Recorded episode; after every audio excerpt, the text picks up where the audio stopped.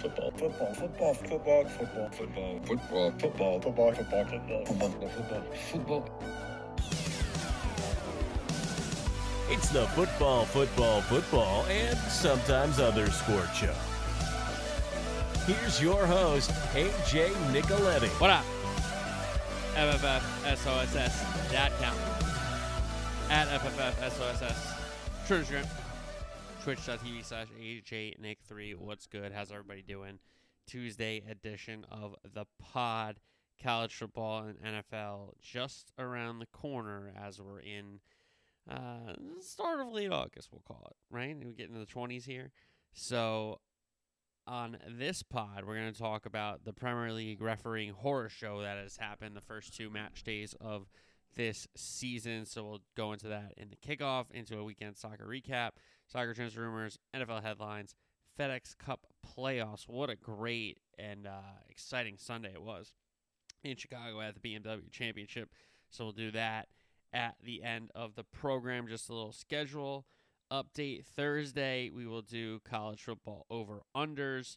Next Tuesday will be our college football season preview, and then Thursday we'll also do some week zero stuff as well. So I'm not forgetting about week zero with Notre Dame and and uh, playing, and also USC playing. There's some two two really good teams playing on week zero finally, right? Uh, unfortunately, they're not playing each other, obviously, but we know those two teams play either in October in uh, South Bend or the last game of the season in uh, LA.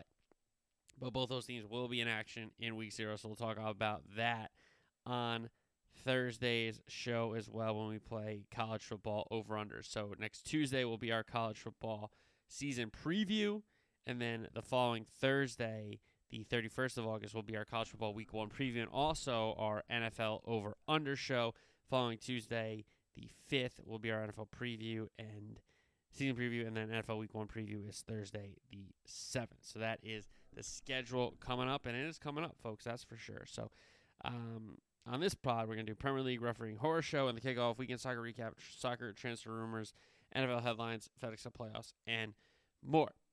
Kickoff Premier League refereeing horror show. I mean, we had some bad decisions in match day one, ultimately highlighted by the Wolves penalty shout against United at Old Trafford, where Onana bundles two Wolves players in uh, the United area, not even looked at, not even thought about as a penalty.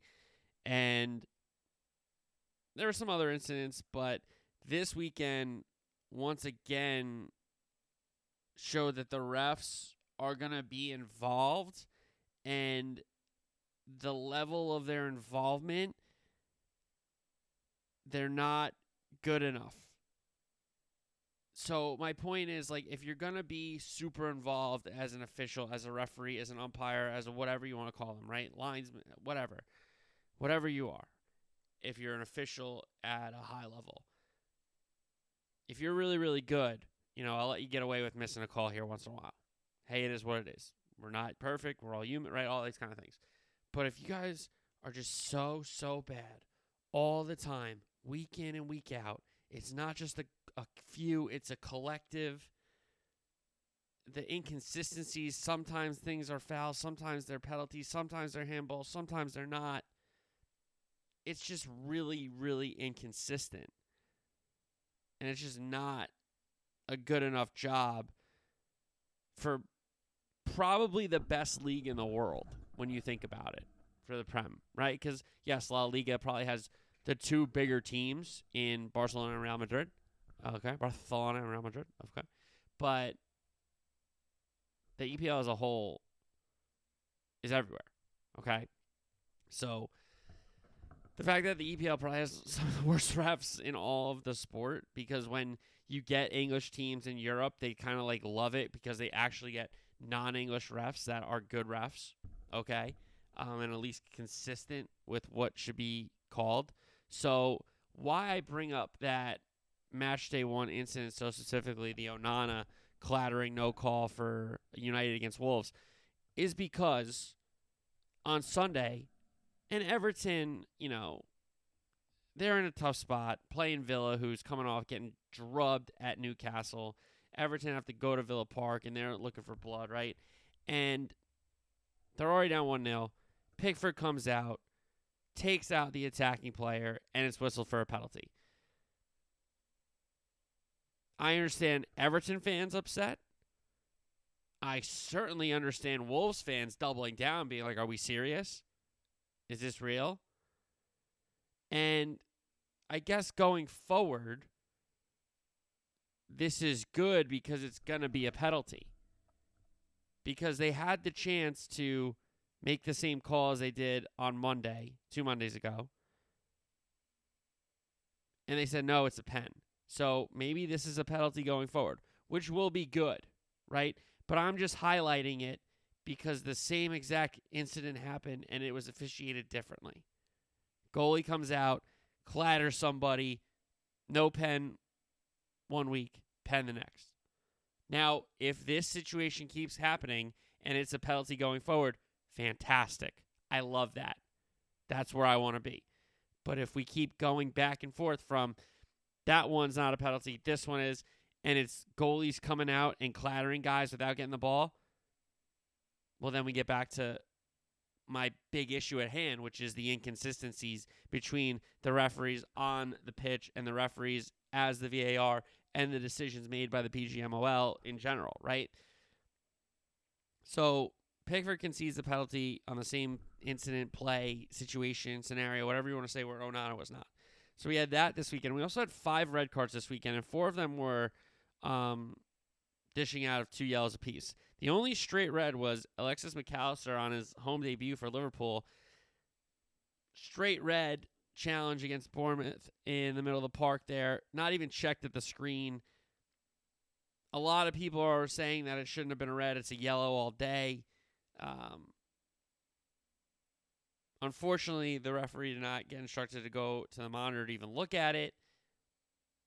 And I think, you know, red cards, you should automatically have to go to the screen. It is so serious to send off a player, it should be automatically reviewed. Kind of like how college football and the NFL have turned situations like um, turnover on downs or turnovers or scoring plays are automatically reviewed. I think that's great. That's fantastic. And I think it should move over to the football world as well, the soccer world. Because we have some incidents here that, and especially this week, where I really think the system, the process is failing everyone. And what I mean by that is like I've explained it before. In the NFL, you know, and the NHL and a lot of other sports around the world and especially in America,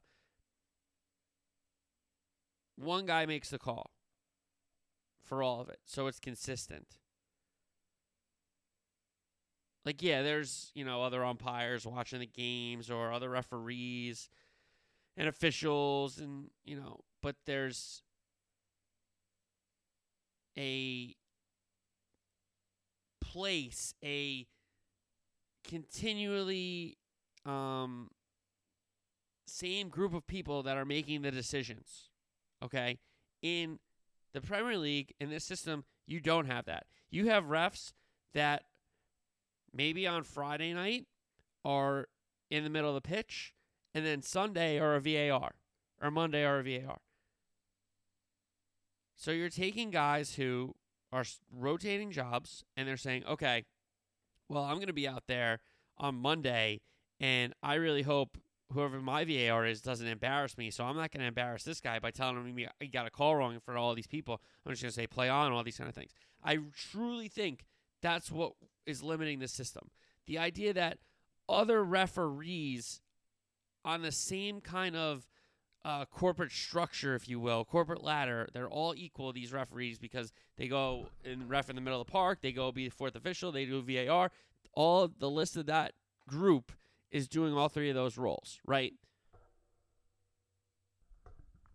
So they're all equal. They're not trying to show each other up. You can't tell me that's not happening because there's been, you know, whether it's Paul Tierney on VAR or John Moss finally went away. So did Atkinson, at least off the pitch. Now they're in charge of some of these guys, which is crazy. Kevin Friend as well. Um,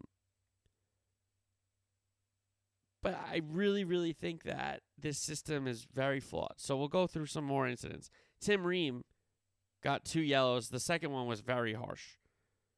Uh, Nunes from Wolves, he gets sent off two yellows. The second one was like shoving and yelling at the ref. So just set involved there. Aguerd um, from West Ham got sent off two yellows. And Tomiyasu on Monday night, two yellows sent off. The first one was time wasting, which wasn't his fault. Havertz was holding the ball and then gave it to Tomiyasu. And then Tomiyasu got a yellow. And then the second yellow, honestly, it's a dive from Ayew. It's great gamesmanship because it's not it's not a foul. It's not a foul. And since it was only a yellow, you can't review it. So again, we don't have the ability to look at second yellows for sending off. So we don't have the ability to look at some fouls in the middle of the park, right? So um it it just it just sits wrong with you because the system is flawed. You have refs monitoring other refs instead of the head ref making the calls. And people could argue, well, what's going to how do you know the head ref's going to get the calls right? Okay. That's a fair point. My response to that is at least they'll be consistent. At least going forward, what a handball one week is is a handball the next week, a handball the next, a handball. Right now, we have referees who view handballs differently, who view situations differently, who view fouls, penalties, contacts differently. And since you don't have the same viewpoint week to week, some of these clubs are either getting punished or not being rewarded decisions when they should be given decisions. Like they're protecting their buddies. There's a lack of accountability. Like the other night, Wolves get sent a letter from the FA. Hey, we we we we bottled that decision. That should have been a pen or bad. That doesn't give Wolves a penalty late in the match at Old Trafford to try to level that. They don't have any points from that match when they could have had one. But they got a letter that says, hey, you know what? We, we probably screwed that up on you. Sorry. If there was only a way in real time to have the head of PGMO, PGMOL, Howard Webb, be like, that's a pen. That's not a pen. That's a handball. That's not a. Oh, that could happen. It's an easy fix. You eliminate the VAR system that you have now, and you make Howard Webb watch all the games. And he decides the calls. And you could be like, well, there's too many games going on at once. At most, what do we have? Three, four at most? I understand people would be like, well, you can't watch all the games.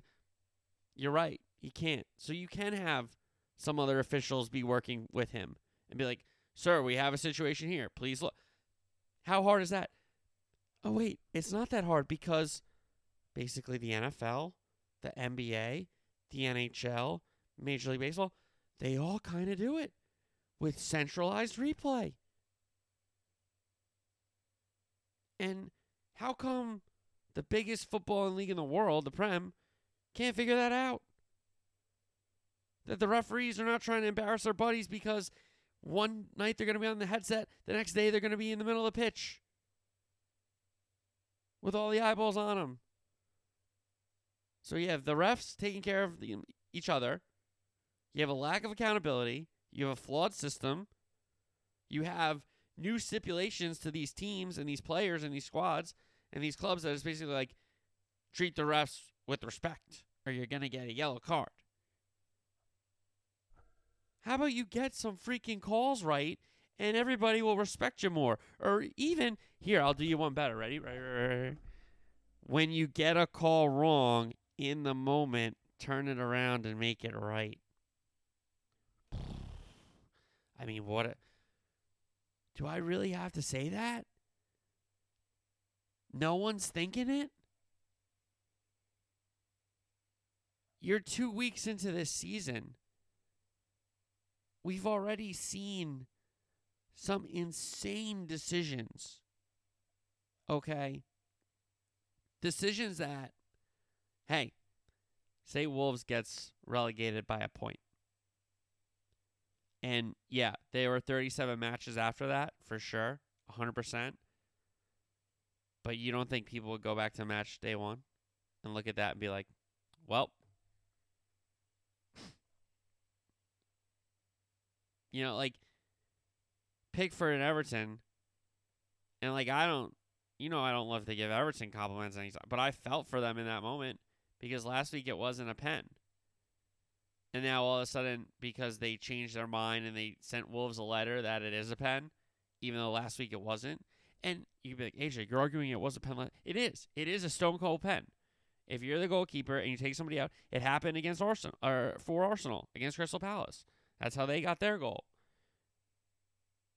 If you get taken down by the keeper, it's a pen. Pretty much stone cold. But Everton would be like, hey, it didn't happen last week. How come it happens against us? And I understand that. But th- what they can argue is if every situation going forward, the the keeper gets penalized and it's a it's a pen, they can't say a word, and I won't say one either. But we've already seen handballs. The Nico Jackson match day one against Liverpool for Chelsea. I mean, his hands are up and it hits him on the hand, and then he call it a handball. So if that gets called a handball later in the season, there's going to be some upset people, and rightfully so. So, say, AJ, okay, you outline this problem. You're upset with the refs. How come you get to say this about the refs when you criticize other people for commenting on the refs in the league? Okay, that's fair. But at least the replay in those other sports does a much better job than VAR in the Prem. I think that's a fair point. Okay? I don't like this system. I don't like that refs are refereeing other refs when they're on the same level of the organization. Howard Webb should be making every decision that comes to the VAR. That way it would be consistent. He'd be like, well, it might not be right, but it would be consistent because it's one person. And I've had this argument with so many English fans on Twitter.com. They get so mad at me, the Yankee, you idiot, you don't know anything, wanker. That, they just call me everything under the book. I'm just like, nice conversation. Centralized replay, one person in charge of the calls. 10 matches at once only happens one day, Championship Sunday. At the most, we're looking at three to four, possibly five at the same time. Very rarely. I looked it up. You don't usually get five or six matches at the same time. Very rarely. Okay? So we're looking at three to four at once. Otherwise, how many standalone games have there been so far? It uh, gotta be, we're approaching close to double digits the first two match days, right? Monday, Friday. Saturday, there were two this week. Sunday there were two games. So that's six. Not even counting the other month. Yeah, so we're close to double digit standalone games already. Two match days. You can't tell me that he can't sit around and watch the games. Like he's uh, it's his job. So the system's flawed. You gotta fix it with the referees not refereeing themselves. They're looking out for their buddies. They don't want to screw their friends the mates. And they definitely don't want it done to them. So until you put the head honcho in charge of making decisions, you're going to keep getting inconsistencies. You're going to keep getting calls that are incorrect. And you're going to keep getting referees not going to the monitor. Why do we even have the monitors? I don't understand. If the VAR is talking to the referee, he should be on his way to the monitor. He'd be like, well, we got to save time. How many times have they just had their finger to the ear for like three minutes and then they go to the monitor, right? Saving time. How about you goal, decision, incident, whatever? That guy gets in your ear, you start walking towards the monitor because you know you should go see something. How about we set that precedent? No, right now it's if you yell at a ref or, or put your hand up like a card, you get a card. What are we talking about? The refs are demanding respect. Get calls right. Have some accountability. You'll get some respect. Any official, like, and you're going to be like, AJ, here you go again. Any ref, official, ump, anybody I've ever dealt with, if I can connect with them on a human level, I can at least say, okay, they're trying their best. I might argue with them for a little bit, but if they say they kicked the call or they say they saw it one way, I can see it. I can say, okay, let me shake their hand and we'll move on. These guys are horrendous. And it's it's not just every week, but it's almost every game. Every match has something where the referee you making you're shaking your head. Like what was that decision? How is that a foul? Pen. What? You know, the Crystal Palace should have had the chance to equalize today. Eze dances around Declan Rice, then Partey steps over, he goes down. It's a pen. Stone cold. Guy doesn't even tell him to go to the screen. He doesn't even tell him to go to the screen.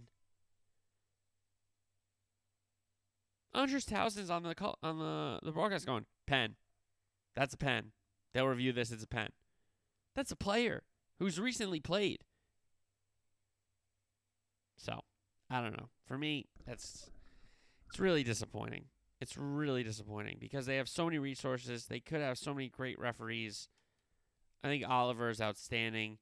Um, I think some of the other guys are all right. The Aussie guy's okay that they brought in. But I think he was the VAR for the Crystal Palace Arsenal match, which I'm like, what the hell are you doing? Send him send him to the screen. What are you doing? But it was David Coote, who's horrendous. He's another horror show. So there's just a lot of bad refs. And they're protecting each other. And Howard Webb's got to make the calls.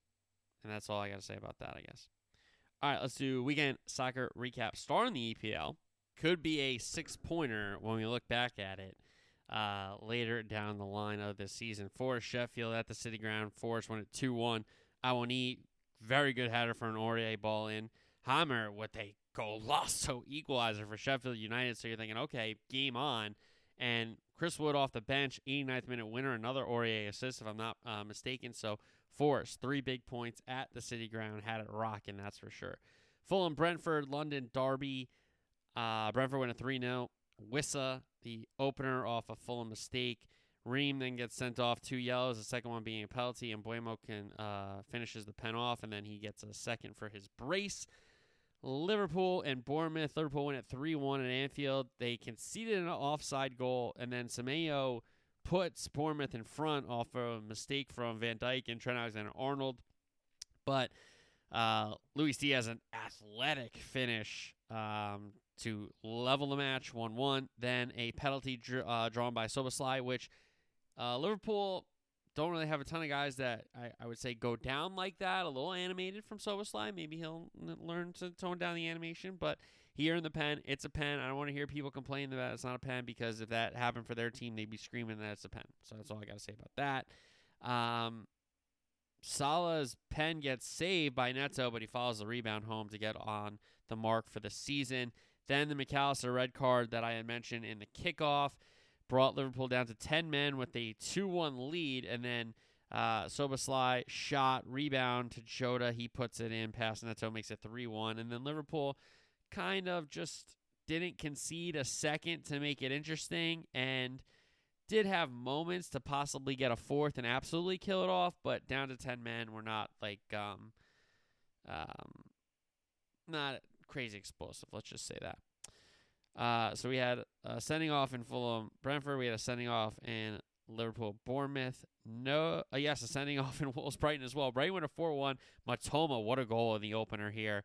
Um, a brilliant run past so many Wolves defenders to make it one 0 Estupiñán then uh, got Brighton's second. Solly March with one, Solly March two. So at that point, 4 0 to Brighton. Hwang brought Wolves back one, and then Nunes was sent off for his second yellow. The second one shoving some guys over on the touchline right in front of the ref. It was really dumb. And honestly, it seemed like if he didn't go back in for another bite of the apple towards the Brighton players, he might have gotten away with it. But once he went back in, the ref went to his pocket and sent him off. So we had three sending offs in that um, window on Saturday morning. One in the Fulham Brentford game, one in the Liverpool Bournemouth game, and one in the Wolves Brighton game. Um, continued on that Saturday. Tottenham Man U. What a match this was! A lot of intensity. Uh, Ten Hag year two. We know that. Postecoglou off the draw against Brentford. Now home debut for the way he wants to play. And Sarr and Bissouma were brilliant. They bossed the United midfield. Sarr gets the first goal for Tottenham, then a own goal off Lisandro Martinez uh, for the second. Now United had a handball shout. I could have seen it being given. I didn't. I thought it would have been very harsh, but it's going to be interesting because again, that sets the tone. We haven't seen um, that handball get called yet, right? Um, so Tottenham get the three big points. United look poor. Bruno complaining as always. Him and Casemiro and Mason Mount did not look good as a midfield three right now. Uh, Rashford looks frustrated up the middle. Um, Garnacho can't get enough touches. Neither can Rashford. Antony is is not looking great. And then Martinez concedes a goal. Wan-Bissaka was getting kind of toasted. Um, and Tottenham were really good. Tottenham were brilliant. You got to give them credit. Postecoglou, a lot of credit. Tottenham were very good on the day.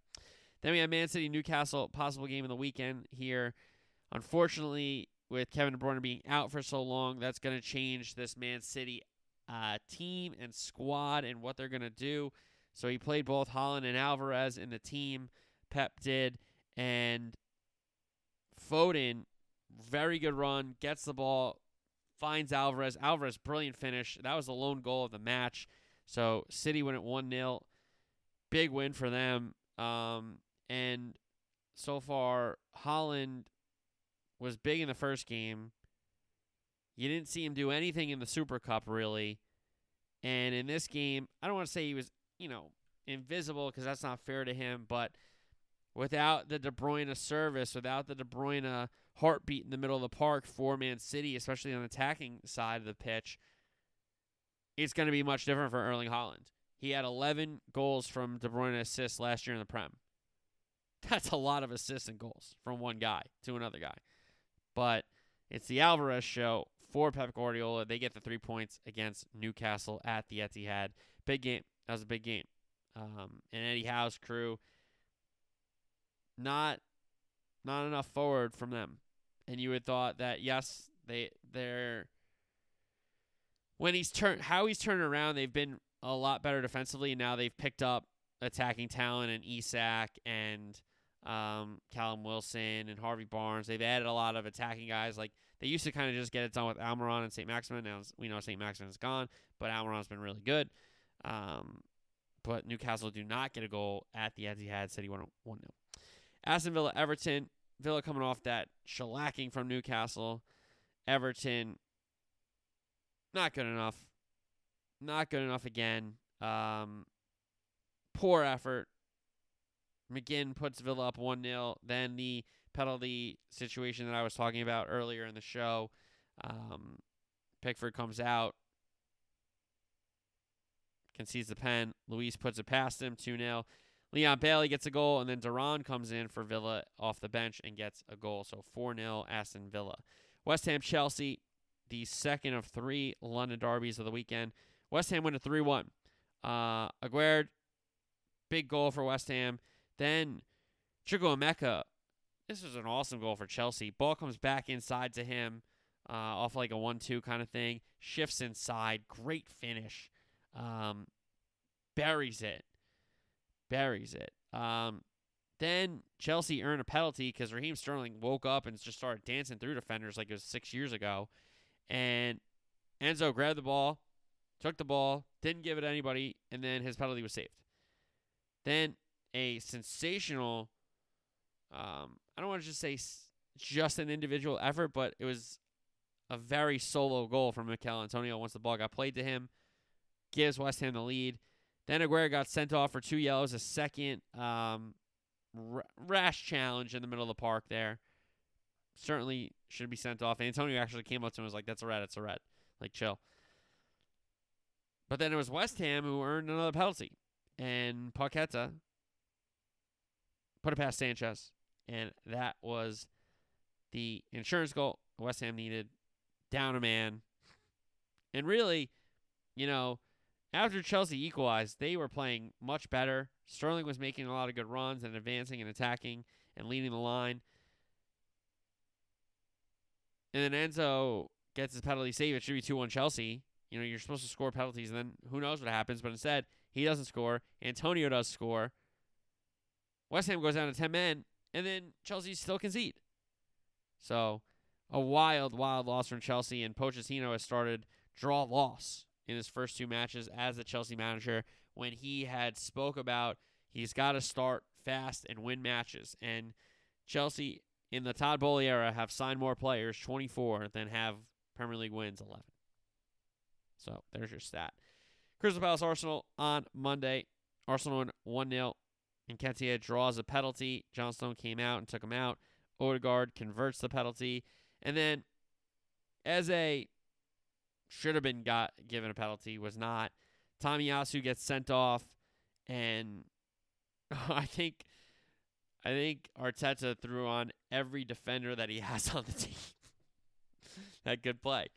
Um, Gabriel came on. Um, Zinchenko came on. Kiwior came on. Jorginho came on in the middle of the park. it's crazy. Uh, so we had nine Prem games this week because Luton and Burnley was postponed. Luton's ground was not ready, as I told you last week. La Liga. Almeria, Real Madrid. Real Madrid win it 4 1. Bellingham, a brace. Vinicius scores as well. So that's a hot start for Bellingham. Uh, if I'm not mistaken, that's three goals in two games for Jude Bellingham uh, to start. It was 3 1. Sorry, 3 1. Yeah, yeah, not 4 1. My mistake, my mistake. Uh, so 3 1 Real Madrid. Barcelona, Cadiz, Barcelona at the Camp Nou, their home debut for the season. Pedri and Ferran Torres, the goal scorers, they win at 2 0. And Real Betis and Atletico drew 0 0. First week of Serie A, uh, Frosinone hosted Napoli. The champions Napoli win at 3 1. Politano and Osimhen with 2. Inter beat Monza 2 0. A Lautaro Martinez brace. Sassuolo Atalanta. Atalanta win at 2 0. Roma Salernitana tie 2 2 was a Belotti brace, the two goals for Jose Mourinho's Roma. Juve beat Udinese away from home 3 0. Chiesa back in the team, which is good to see. He's an exciting player. Vlahovic from the spot, and Rabiot a goal from the midfield for Juventus. Lecce beat Lazio 2 1, and on Monday, AC Milan went to Bologna and won it 2 0. Pulisic debut, hockey assists on the first goal of the season. It was Giroud, and then he scored an absolute screamer for Milan second, his first as a Rossoneri. Bundesliga, Bremen and Bayern Munich. Bayern Munich win it 4 0 their first match day. Sane, Kane, Sane, Tel. Um, first Sane goal was a Kane assist, if I'm not mistaken. Kane then got it from Davies. I think Davies then assisted Sane, and then Tel's goal was pretty sweet as well. Leverkusen, Rebel Leipzig. Leipzig lose it to Leverkusen 3 2. And Dortmund beat Cologne 1 0, a Malen goal. Ligue 1, Fleece, PSG, point split 1 1. That was the scoreline as well. And Mbappe, a goal in the draw. Soccer transfer rumors and just kind of soccer headlines in general. Manchester United has released Mason Greenwood. I mentioned it a little bit last week. I didn't want to go into crazy detail about it because I thought they were going to bring him back, and I thought I was going to have to just crush them about their decision. This is the right decision, um, but it should have been made months ago. You know, th- to have it stretch out to this, if the Athletic doesn't leak last week that they're trying to bring him back, I think he gets brought back. And they would have had to deal with all the consequences that they did end up almost dealing with with the leak and it would have been much worse. So they're almost lucky that the leak came out so they can say, "Oh shoot, we shouldn't do this. We got to get this we got to let this guy go." They're almost lucky that that happened. That the whistleblowers and the leak happened and that athletic article came out because if it didn't and the backlash came out that could have. Oh boy, Manchester United would have been in trouble with a lot of their stakeholders, that's for sure. So they released Mason Greenwood, and um, hopefully we're gonna deal with this for a while. Doku is going to Man City to help out on the wing. That kind of allows either Foden or Grealish, um, you know, to really maybe take up the De Bruyne spot. Probably Foden more than Grealish because they like Grealish coming in off the left side. I don't blame him. But Doku helps out the uh, the depth there for sure, for sure. Liverpool and Manchester United are still monitoring Gravenberch. He did not come in. He's fourth choice for Bayern Munich. He did not come in on the match day one win.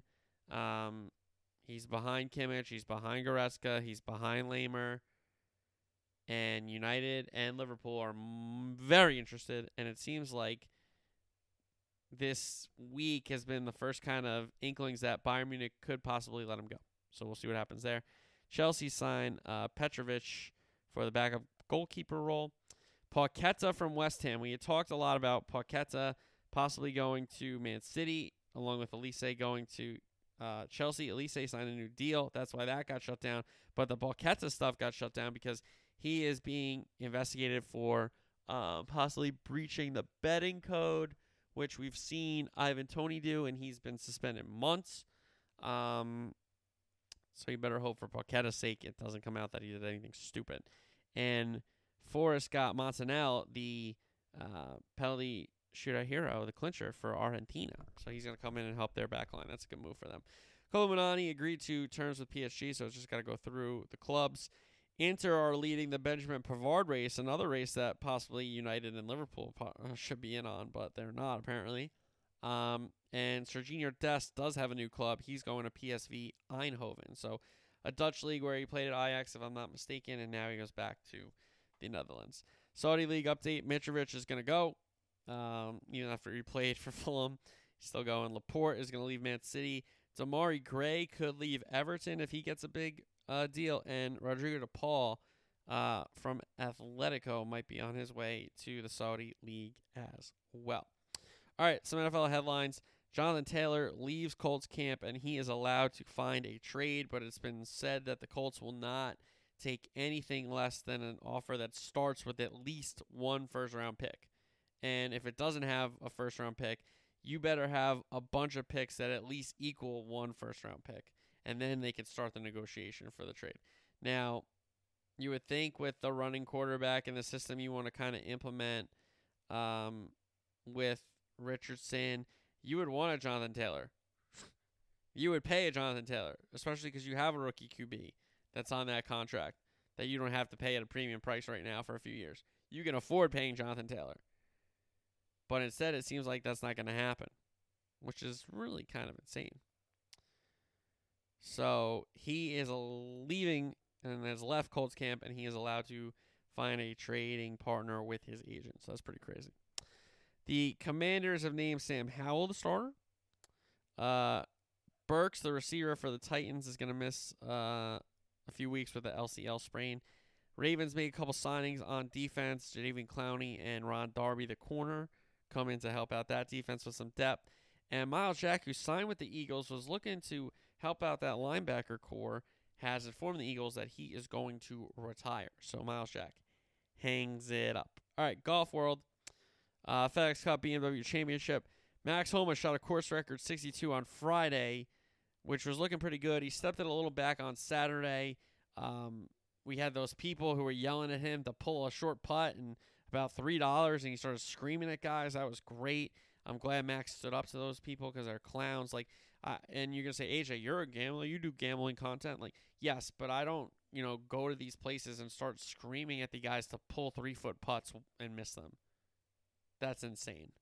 What the hell are we doing here? Okay.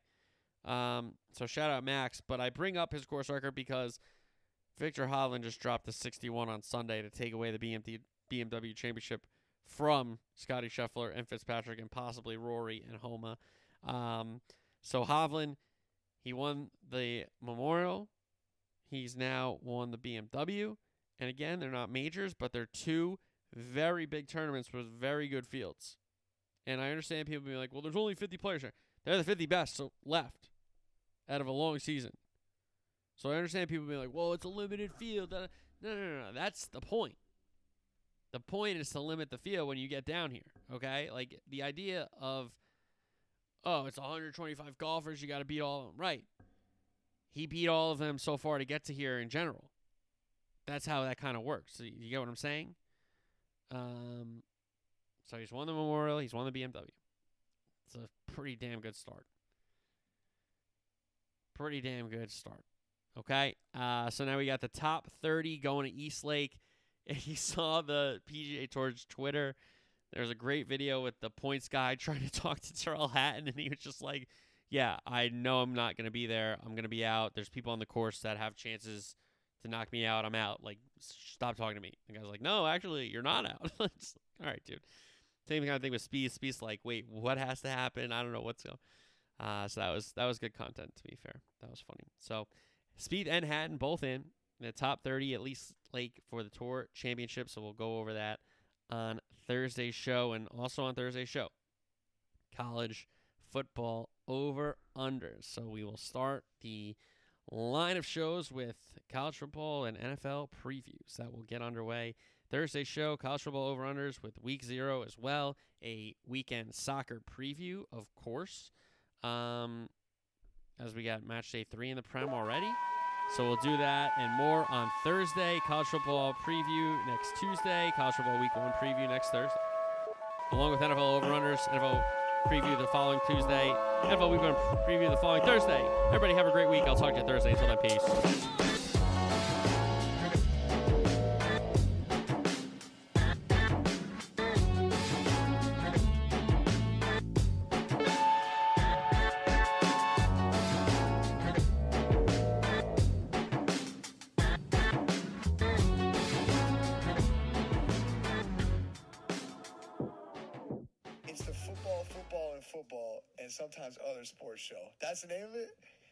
Check out his podcast. That sounds like my kind of podcast. Football, football, football, and sometimes other sports show. Sounds like me.